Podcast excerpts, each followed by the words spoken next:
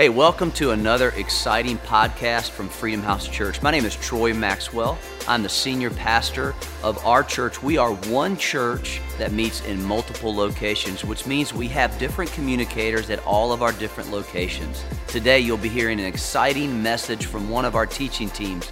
I know that it will bless you. You will walk away changed. So enjoy this message. What's happening, Freedom House? Good to see you guys. Come on, give Jesus a big hand clap in this place today.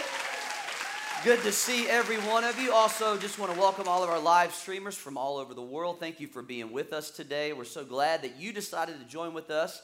And uh, remember, church, we are one church, one house that has many different rooms. And so uh, maybe you're traveling this year. You can join just like these people are joining in, uh, maybe at your beach house or sitting on the beach. I mean, I don't know about you, but I could love having some church on the beach. Come on, somebody.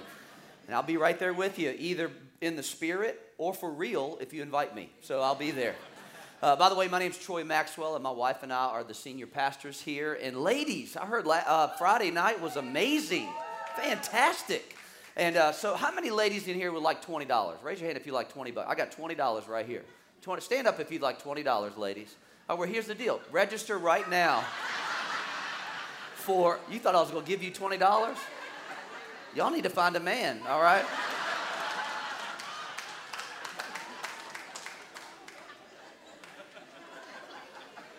You came to the right place. A good place to find one. I mean, a church. Last night wasn't a place to look for him, but today is. so today, and only today, I think it ends around midnight or maybe 12 noon tomorrow, you can register for the conference. Our, our Speak Now conference, our authentic conference. We got some great guests. We got Sarah Jakes Roberts. Come on, somebody. We got Terry, we got uh, Judith Chris, Allie Muncie, and my favorite, Penny Jean Compton Maxwell. She's going to be here all weekend. Hey, um, uh, we're, we're, in the series called Crop Circles, and uh, I'm excited to share this message with you today. Um, I, I want to share a story with you, and um, I, I want to let you know that, that, that this story is a bit vulnerable, and so I don't want you to judge me. Everybody say, I love you, Pastor. I love you, Pastor. Okay, so, so I just want to put that out there. I, um, many of you know that I grew up single mom, only child. Uh, my, my mom was P.O. Po. She couldn't even afford the O.R. So we were very poor, and uh, so, what would happen every weekend is on Fridays, and I didn't know how this worked. I didn't know why this happened, but I knew my mom. We were not Christians. My, my uh, mom was not a Christian. I really was, you know, wasn't saved. But my grandparents kind of took care of us and took care of me a lot. And my mom wanted the weekends off. My dad wasn't around. And so uh, my grandparents would pick, him, pick me up on Friday afternoons. I hated it more than anything in the world. I couldn't stand it. They would pick me up on Friday. I would get home off the bus and there was my grandfather waiting for me in his 19 like 68 Bonneville. Awesome car, but I hated to go to his house. I love my grandparents. Don't get me wrong. I love Mimi and Papa. But I, I did not like the fact that I was going to go over their house for a couple reasons. First of all, I didn't have any friends over there. Second of all, that made me work the entire weekend. I mean, I had to cut grass. I had to, you know, snap beans and, and do butter. They had a garden and everything. I worked the entire weekend. And then we went to church on Sunday. And let me just tell you, church was horrible. I mean, it was so boring. So boring. I, I mean, I just dreaded waking up on Sunday. And I would go, and but there was one highlight in my church experience. And so I would, every Sunday on the way to church, my grandmother would turn around and give me an envelope.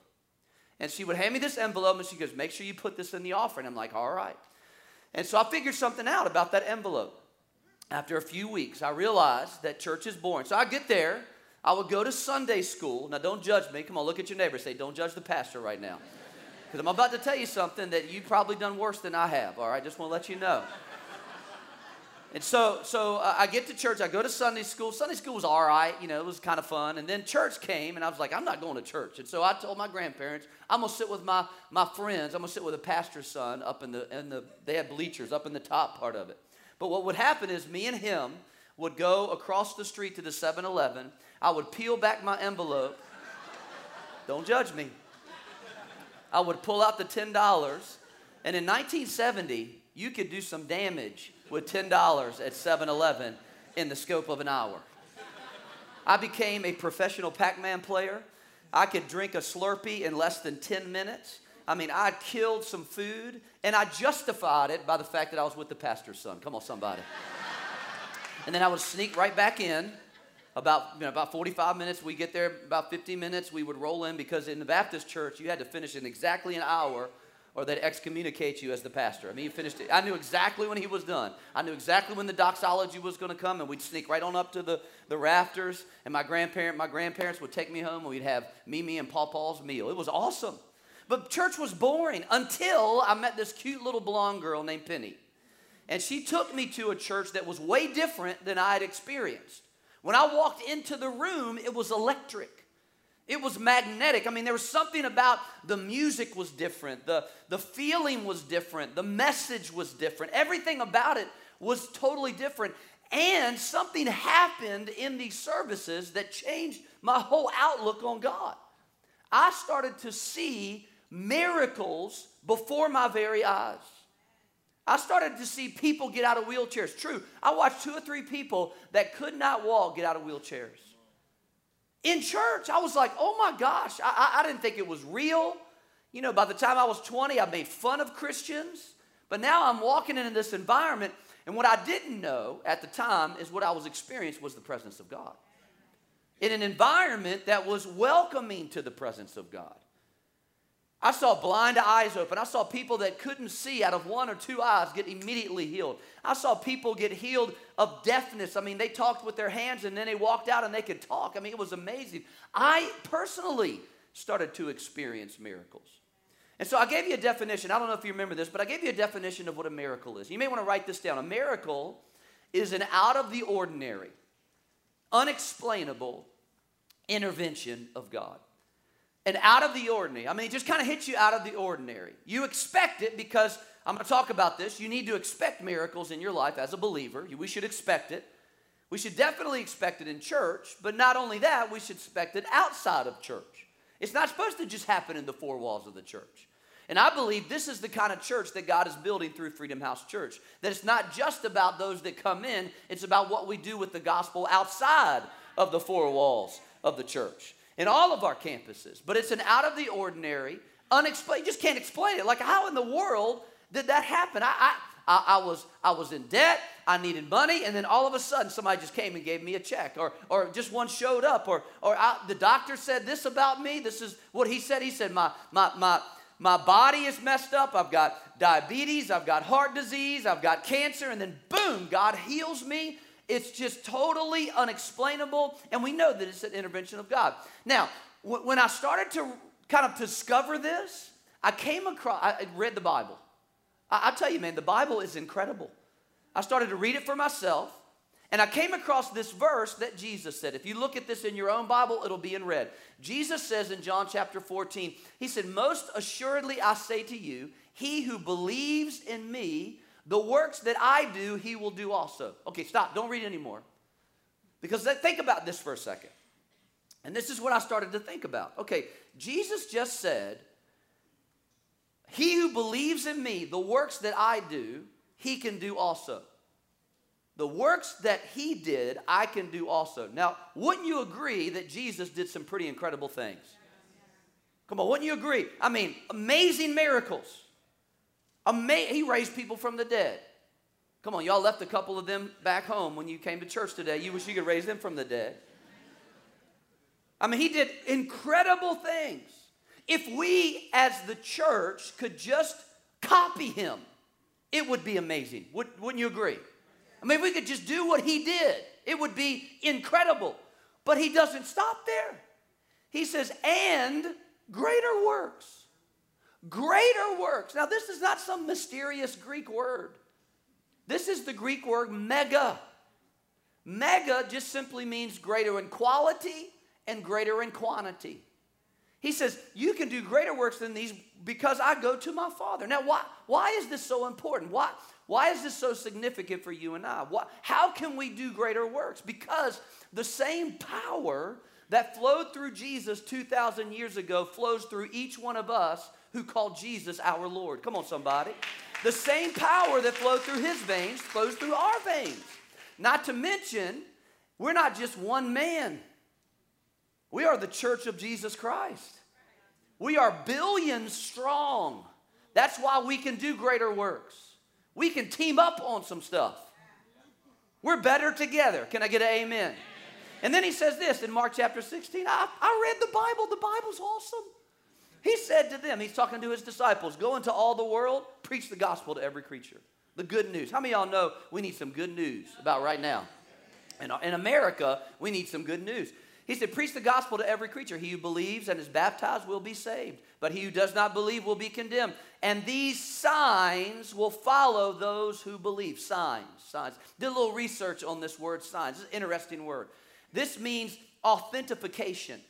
It's, it's like a plaque at a specific place that authenticates that particular location. The other night, my wife and I went out to eat, and she she decided to order this kind of beef, this fancy beef that she could cook on this stone. And the guy says, I just want to let, let you know that this, this beef is authenticated. As a matter of fact, we even have a certificate of authentication where the snout of the animal you're going to eat is on there. And I'm like, no, no, that's all right. I don't need to get that familiar with what I'm about to eat. That's, that's cool. I don't need to know his family. I don't need to know his history. Don't need any Vimeo videos of what he did and went through on his way to death for me to enjoy him. That's all right. I'm cool with that. See, what this means is that we as believers should have an authentication of our life. In other words, if we say that we're a Christian, these signs should be a part of our everyday life. Let me say it another way. Let me say it another way. And this might be a, a little hard for you to hear, but, uh, and this is for us who really want to see God move. Listen, don't call yourself a Christian unless you're going to really act like one. Because you ruin it for the rest of us who are trying really hard. Come on, turn to your neighbor. Say, he's talking about the 1115 service right now. Come on. They will speak with new tongues. They will take up serpents. These are the signs. They will take up serpents, and if they drink anything deadly, it will by no means hurt them. They will lay hands on the sick, and they will recover. This is what the church is supposed to be. This is how our life is supposed to be. We are to see miracles and signs and wonders in our everyday life. In other words, we should expect them. Now, there's something interesting that Jesus does in both of these verses, in many verses when he talks about the life of a believer. And here's what he says. If you noticed in verse 14, uh, John 14 and Mark 16, he says, He who believes in me. And then he says, He who believes in me, these signs. These signs for, will follow those who believe. Believe. I want to give you a recipe for faith because faith is important. Faith is how we're going to see things happen in our everyday life, in our church. Faith recipe is trust plus hope plus action. Trust plus hope plus action. Now, oftentimes what happens with us is we got the trust and the hope part, but we don't step out in action. We, we trust God. Oh, yeah, we, we had some experiences, and that's what faith is built around. Faith is built around when you have an experience with God, when you experience a miracle, now you know He can do it. And as a result of knowing that God can do it, then we can move towards that. We also have hope. Hope is the confident expectation of good. So if I trust God, if I believe Him, and I know He's given me this promise, and then I see it come to pass, then when I read another promise, then I can hope, confident expectation of good. I have a good Father. We sing about today that God's goodness is running after me. His surely, His goodness, and His mercies are always following me every day of my life. Every time I turn around, I can just say, hey, goodness, because it's always following me. It's His goodness that, that draws men to repentance. We don't have to do anything. We don't have to tell people all the stuff they're doing, doing wrong. God will take care of that. We don't have to be the Holy Spirit. But then we have to take action. Action is moving towards what you believe. It's action, it's moving. We can't just sit back. In other words, let me say it this way you get what you expect. Now, this is important when it comes to a church service like this because we do things in church, specifically Freedom House, in order to create an atmosphere where God can move. He, he, can actually do something. Now, here's the thing about God. We are, He is not, he, we are not waiting on Him, He's waiting on us. You get what you expect. If you walk in here and this is just kind of your check off for Sunday, and, and this is, you know, my grandma said I need to come to church, and, and so I know she's going to call me on Monday and ask me, and I need to be able to respond to her in the affirmative. Yes, I did go to church. Then guess what? You're not going to get anything from God when you walk into church. Or you can come into this environment and go, God, I need a word from you. I need to hear your voice. And so everything we do brings us to a point where we can draw out of heaven. Jesus paid an incredible price for us to receive all the inheritance that he has for us. And so when we walk into a place like this, that's why we sing first. We have praise and worship. And Stephanie said it very, very good. God inhabits the praises of his people. Why don't we start with preaching? Why? because we want to praise him and say, God, you're invited into this room. Holy Spirit, come and, and have, have your way in this place. And then we have a moment where we invite you to receive prayer. We do that very intentionally. Why? Because we want you to act on the promise that God gave you. And we all can have that promise. So getting out of your seat and coming up. See, oftentimes we say, well, that's not me. I'm not going to go up there. I'm afraid. No, get out of your seat and come. Because just that simple action, that simple action, can change everything about your life because you get what you expect. So, hey, man, how about this? How about every single time we come together in any environment, life group, team leader meeting, church, when we show up and two or three are gathered in His name, that we just expect God to come and change our world. And this is what I believe. I believe this is the kind of church. Freedom House is going to be that church in Charlotte and the nation where people can know they can come and receive a miracle from God, that they can experience the power and the presence of God. Can I get an amen? So let me show you something. I think this is really awesome. This is the New Testament church. This is what the New Testament church should look like. That we should expect miracles, signs, and wonders. And they did in the book of Acts. The New Testament church experienced it. They had an incredible, incredible repertoire of miracles and signs and wonders after Jesus was gone. So Jesus is post this is post resurrection. Jesus has already gone to heaven.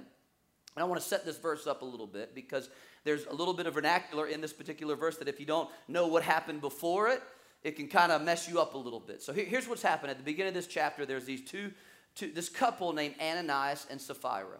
Now the church is grown. It's went from from 12, you know, 11, kind of had a little fall. One of them got kind of messed up. Uh, Judas, he kind of messed up, went down to 11, and then they had the, the Pentecost, Acts chapter 2, they had about, started with about 500, went down to 120. So the church started with 120, and the power of God fell, and then 3,000 people joined the church. So that's why God loves big churches, is because that's how the New Testament church started is 3,000 people were added immediately. It went from 120 to 3,000 overnight. And then another 5,000 were added after that. And there was an incredible electricity in the city. And they were having church all the time. They were meeting house to house, breaking bread, spending time together, connecting with each other, you know, belong, just, just really doing all the necessary things. And there were incredible miracles. And so one particular church service, they were, they were having an off, they were receiving an offering. Now, don't, don't get nervous. We've already received the offering. So this ain't going to happen today, I hope. And so, so, so Ananias and Sapphira had sold some property, and everybody was bringing gifts into the church to bless the church, to build the kingdom. And Ananias and Sapphira sold this piece of property, and they, between them two, they decided, hey, listen, we sold it for X, and we're only going to give this.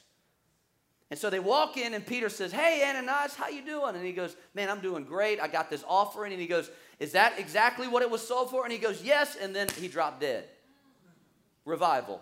a few minutes later, a few minutes later, he's dragged out. A few minutes later, his wife comes in. I don't know why she was late. She walks in. Peter says to her, Hey, did you sell this property for so much? She said, Yes. And she dropped dead. And then the Bible says that young people came and took her out. This was the beginning of the youth ministry. this was the start of the youth ministry. At the beginning of the church, the youth ministry were to carry dead bodies out of the church. Bible's awesome, man. You just got to read it. And now look what happens. It says the apostles were performing many miraculous signs and wonders among the people, and all the believers were meeting regularly at the temple in the area known as Solomon's Colonnade. In other ways, that they were having church. And it says, but no one, this is important, but no one else dared join them, even though all the people had, had, had high regard to, for them. Why? Because they knew about Ananias and Sapphira. In other words, they were like, there's a high level of responsibility if you decide to make this decision. Like there, there's some, there, there's a bit of concern. I need to make sure that I count the cost if I decide to follow Jesus. Like they didn't consider this just a check it off the box kind of thing. They just considered this an all in life kind of deal. Because the next verse tells us in verse 14, yet more and more people believed and were brought to the Lord, crowds of both men and women. Now, notice what happened next. Verse 15, as a result of the apostles' work, this is crazy. Sick people were brought out into the streets on the beds and mats so that Peter's shadow, everybody say Peter's shadow, Peter's shadow. might fall across some of them as he went by. So there was so much expectation that they believed that I didn't even, Peter, you don't even have to touch me. Peter, you don't even have to lay hands on me. All I got to do is get near your shadow. Now I started thinking about this. I started thinking about what causes a shadow? What, what is it that causes me? Everybody's got a shadow. Everybody in this room has a shadow. What causes a shadow is when an object gets between light and a surface. And I thought this is exactly what Christians are called to be in the world. We are to get between light, God, and a surface. See, it wasn't his shadow. Listen, his shadow really didn't have anything to do with it, it was their expectation that caused the miracles to happen. I was listening to a friend of mine preach a little while ago, a few weeks ago, and he told this story that I thought, he started off and it was kind of crazy. He said he was preaching and um, he's got a lot of young believers in his church. And after service, he's out in the lobby just talking to everybody. And this young guy comes who he knows has not been a Christian very long. And he comes to him and he says, he goes, Hey, Pastor Rich, hey, hey, can, can you pray for my shadow? Now, I'll just be honest with you. If somebody came to me and said, Can I pray for your shadow? The first thing I would do is I'd probably take a couple steps back. you know, I'd maybe smell, if, if I smell a little weed or something like that going on in that re- arrangement, you know, if maybe something was crazy there, I'd look at his eyes, see if they were moving around a little bit. Maybe I'd look over at my security people, make sure they're ready to go. Rich says, What are you talking about? You want me to pray for your shadow? Why, why do you want me to pray for your shadow? He says, You know, I was reading in the Bible the other day that people were healed by Peter's shadow. And I got to go to work tomorrow morning. I'm not really supposed to talk about Jesus. And I was just hoping my shadow would get on my boss. I just thought maybe if I could just walk down the hallway and my shadow would touch maybe some cubicles and some of the people that I know need Jesus could be touched. I, all of us got a shadow. And I, I imagine there's people in this room and maybe even watching right now, and you know people who need Jesus. and you know people who need to, a touch from God. You know. And, and they're kind of tired of hearing all the noise coming out of the mouth, and maybe they just need a touch from the presence of God. And maybe just my shadow can touch them. Maybe, maybe I'll go home this afternoon and my shadow will get on my spouse. Maybe I'll just position myself just right so my shadow will touch them just a little bit so they can experience the presence and the power of God. And they'll start asking questions something different about you today. Something different about you today, sweetheart. What, what happened to you at church today? Maybe I need to go to church next week. Maybe I need to experience this. Maybe you walk in your office tomorrow and you just look at your shadow and just make sure that it touches that crazy guy that tells you about all the stories he, he has over the weekends. Just let your shadow get on him a little bit.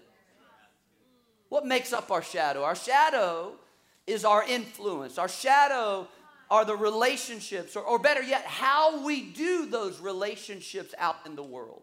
We all have a shadow. This church has a shadow. You have a shadow.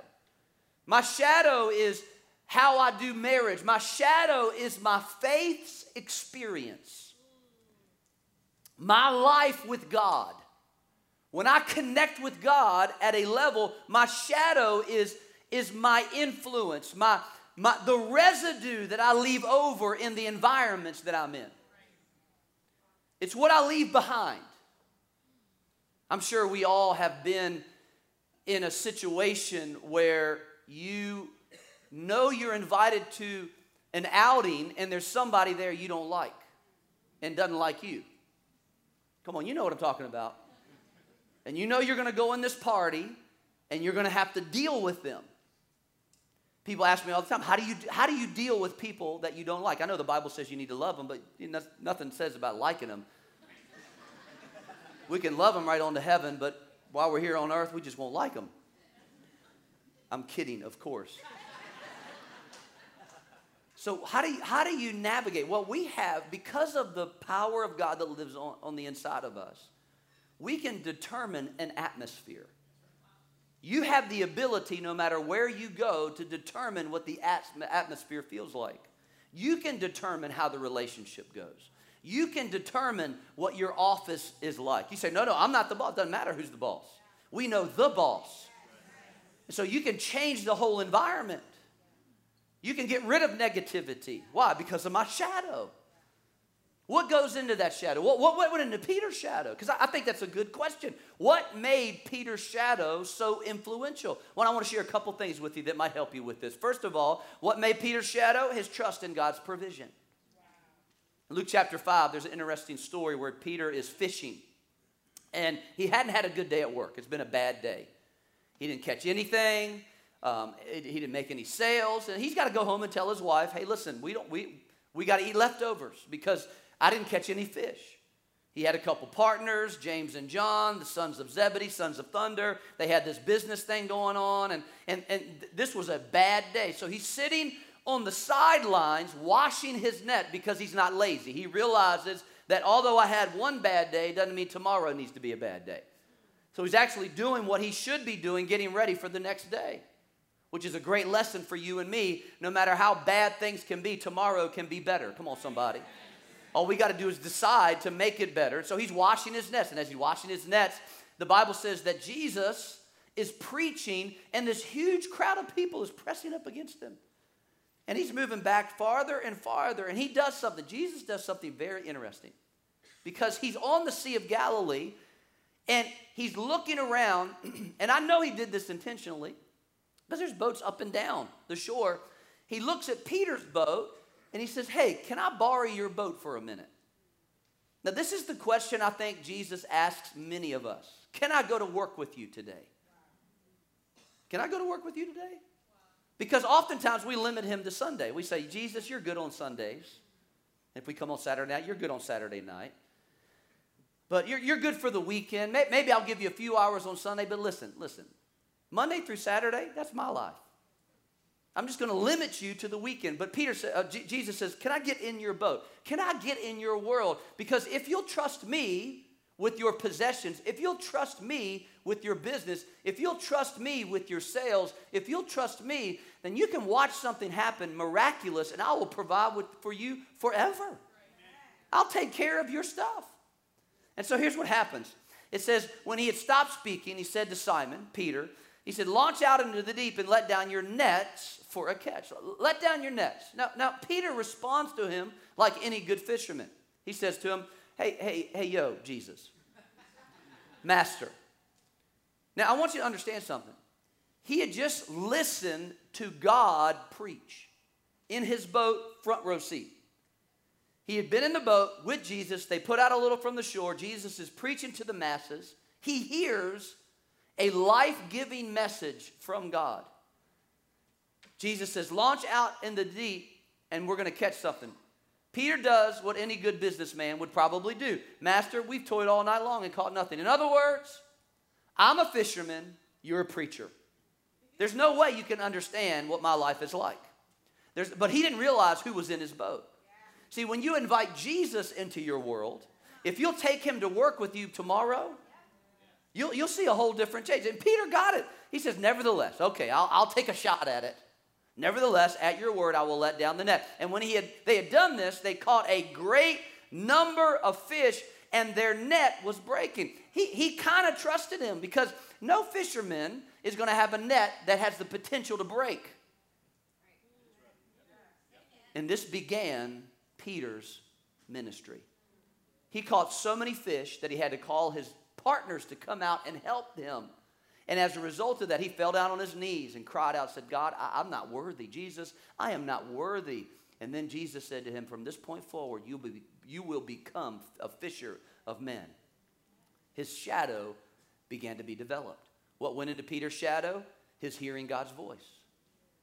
He's with his disciples one day, Jesus is. He's teaching them like he always does. And he's in the city called Caesarea Philippi. It's a city full of idols. It's all idols everywhere. It was known for idol worship. And Peter and the disciples are, are, are, having this conversation, and Jesus turns to them in this place of idol worship, and he says to, to, to the disciples, Hey guys, who do men say that I am? What, what are people saying about me? And they all they all said, well, some some say you're John the Baptist raised from the dead. Some of some people say that you're Elijah. Some people say you're Jeremiah or one of the prophets. And then he kind of turns it around and makes it personal. But who do you say that I am? I love that. Who do you say that I am? And they all kind of kind of shut down, except for Peter. Peter, bold Peter, he says, You are you are the Christ. Here's what he says. He says, Simon Peter answered and said, You are the Christ, the Son of the living God knocked it out of the park, nailed it, nailed it. Jesus answered and said to him, Blessed are you, Simon Bar Jonah, for flesh and blood has not revealed this to you, but my Father who is in heaven. In other words, you got a revelation that hasn't happened for 400 years. Because up to this point, in order to hear from God, you had to go to a priest. Peter went around the order and got a connection with the Father. See, this is, this is so important for us to understand. Peter's shadow is made up of him understanding what the voice of the Lord sounds like. Jesus went on to say to him, Hey, listen, this is what I'm going to build my church on. A lot of people confused that they were going to build it on Peter. No, no, no. They were going to build it on the fact that he heard the voice of God. Listen, that you and me can go, go directly to God and hear him See, the issue is not that is God speaking, the issue is are we listening? Are you listening? What made Peter's shadow? His encountering God's forgiveness. This is towards the end. G- Peter is, uh, Jesus is about to go to the cross. He, he pulls his, his guys together. He tells them over and over again, hey, listen, I'm, I'm going to die for your sins. They don't understand it, they don't get it. They even rebuke him and say, Don't even talk about this stuff anymore. And then he says, Well, I can't talk to all of you. So he takes three Peter, James, and John, and he goes to this place called the Garden of Gethsemane.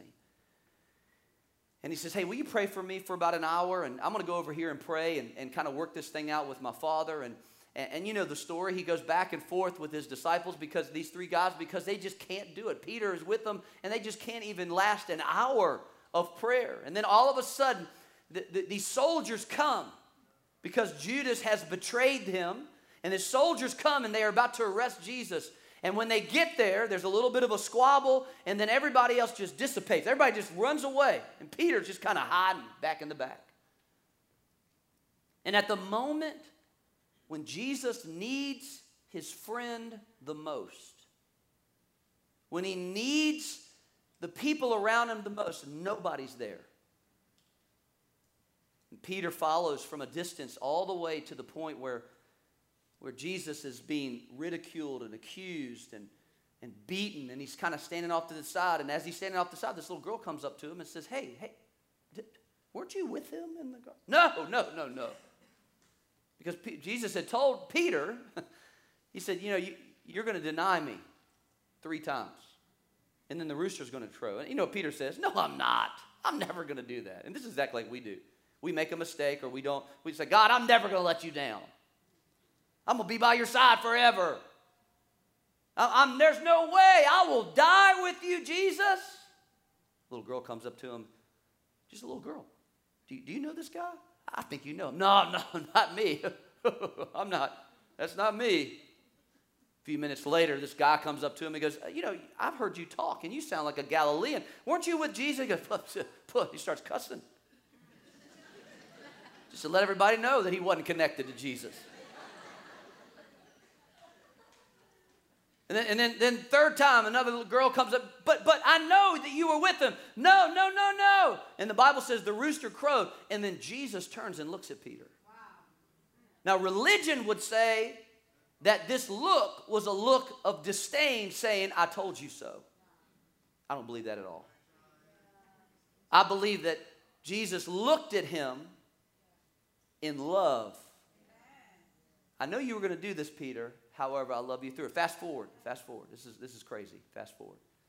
Jesus has already been raised from the dead. And here's what happens when, when we make mistakes, we typically go back to the place we were before we connected with God.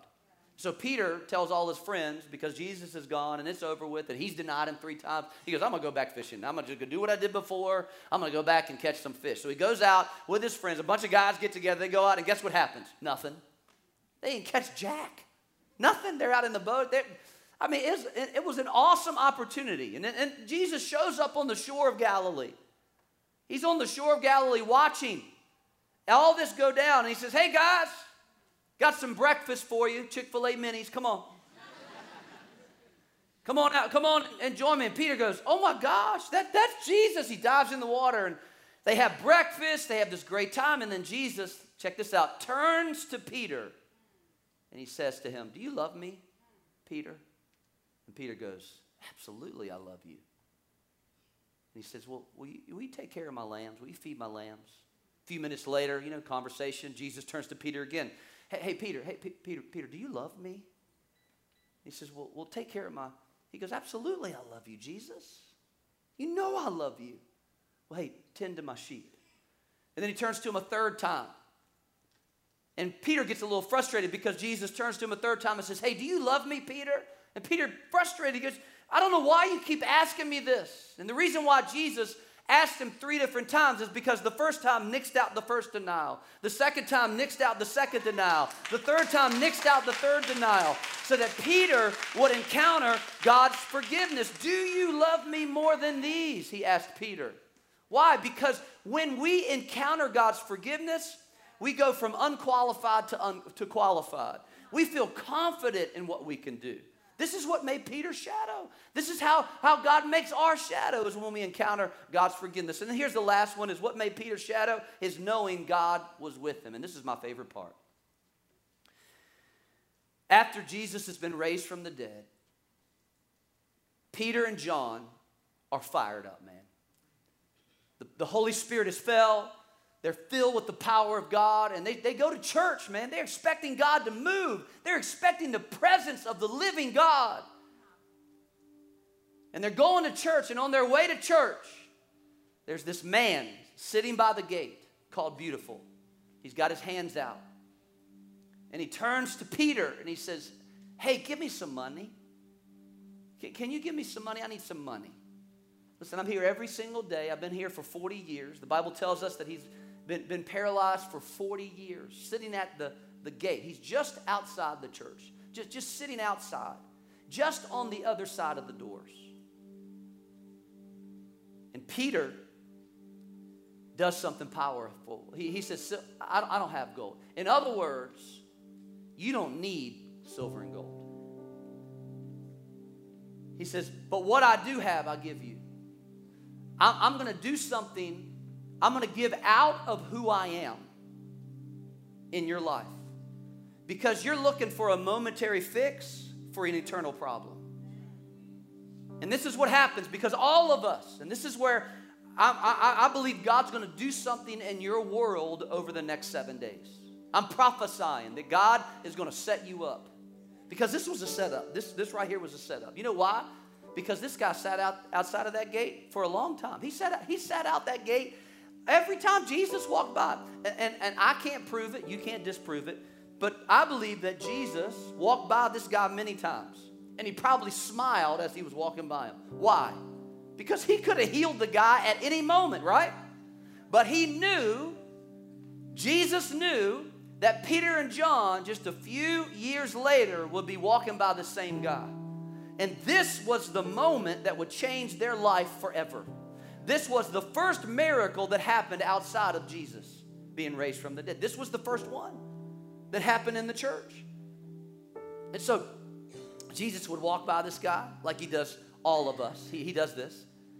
Because you got to expect the setup. He's going to set you up this week. He's going to set you up because all of us know somebody that's sitting just outside the church. They're just outside. And they keep getting momentary fixes for an eternal problem. You watch it. They just sleep with another girl or another guy. They just take another job. They buy another house. They buy another car. They, they, they, they move from city to city to city. They're trying to fix something with something that's just, it's just momentary. It, it's, it's, it's momentary. When you know that Jesus is the answer for their life. And such as you have, give to them. And maybe it's just your shadow getting on them. Maybe it's just your shadow. There's my shadow right there. Just my shadow can just just get on. Maybe maybe tomorrow when you go to work, maybe just your shadow could get on your boss. Maybe when you go home this afternoon, maybe maybe just your shadow can get on that kid that won't come to church. You beg him and you plead with him, please come to church. Would you please come to church with me? And you know he, he's felt the touch of God, but he's just outside the doors of the church. He's just sitting on the outside. He's just, just waiting for somebody. And then the Bible says, in the na- Peter says to him, in the name of Jesus Christ of Nazareth, rise up and walk. And he took him, check this out, he took him by the hand and lifted him up. 40 years paralyzed. Can you imagine what this looked like? Can you imagine the sound of muscles and tendons and ligaments and bones clicking together? His, his thigh muscles coming into place, his, his knees connecting together, his, his ankle bones. I mean, as he's standing up, all of this has happened immediately. This didn't happen over six or seven weeks. This happened immediately. 40 years paralyzed. Because we all know somebody that may be 40 days paralyzed, 40 months paralyzed, 40 years paralyzed. And if you could just reach your hand out and give them what you know they need the power and the presence of Jesus Christ. Will you stand with me today? Will you just stand with me? Lift your hands up to heaven. I want to pray. I want to pray for our shadow today. Father, thank you. Thank you that we all have a shadow. We are, we are standing between the light of Jesus Christ and a world that needs a touch from you. Father, in our offices, God, in, in, our, in, our, in our gyms, God, in, in the grocery store, Father, wherever we go, Father, we thank you that we carry the power and the presence of a living God. Father, we thank you that our shadow will be full of the power of God. We thank you that when we walk through the office tomorrow, God, that it'll, it'll spark conversations, God. We thank you that when we, when we visit with our family on vacation, God, those, those hard-hearted relatives that, that call us Jesus freaks and, and holy rollers, God, we ask you that just our shadow can touch them. And their lives will be completely and totally, radically changed, God. Father, we thank you for the kids that have been running from you in our life, God. We thank you for those teenagers, those those young adults that, that know the call of God on their life and they're, they're, they're filling their life with a momentary fix, but God, just if our shadow can touch them. Just our shadow. God, we pray for our shadow today. God, fill our shadow with your provision. Fill our shadow. God, we want to hear your voice. And Father, we expect to be set up this week, God. We, our eyes will be open to that person that's just sitting on the outside of the doors of the church. God, use us. Let us be that church, Father, in Charlotte, that people know that the miracle working power of God exists and Jesus, that you are alive and ready to heal and change lives in Jesus' name. And everybody shouted, Amen. Come on, give God a big hand clap.